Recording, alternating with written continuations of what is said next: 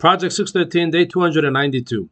Today, we learn the mitzvah of how to treat an animal that is working in our fields, or in general, an animal that is working with us, how to be kind to that animal. The Torah says, sher You should not muzzle the ox when it is threshing. When the ox is, uh, when, when, you, when you, have, uh, uh, you have a lot of produce, you have a lot of uh, wheat, and you have to separate uh, the kernels from the chaff. So one of the ways to do so is by having an ox walk all over it, and that cracks the chaff and the kernels come out, and then uh, you have to do more process in order to uh, in order to get to the flour. But this is part of the process. While you are doing the threshing, one should not muzzle the ox. The ox sees the food, and it is um, it you know not allowing the ox to eat the food that it is working with that is abuse. And we are not allowed to abuse the animal. And it's not just about an ox and not just about, you know, threshing. Any type of animal that is involved in any type of work that involves food must be allowed to eat from the food.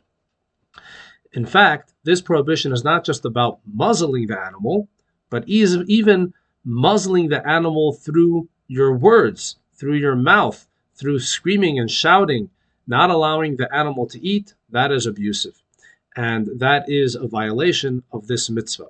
And in general, this teaches us the importance of being kind to animals, being kind to God's creations. The next mitzvah for today is the laws governing the responsibilities of a borrower, someone that borrows something from another person. What is the extent of their responsibility? Previously, we learned about the responsibilities of a paid guardian.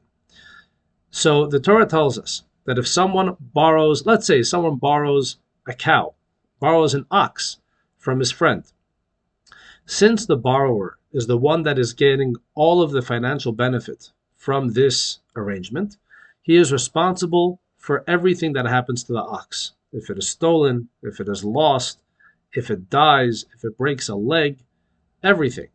The, the, the borrower is responsible to pay the owner.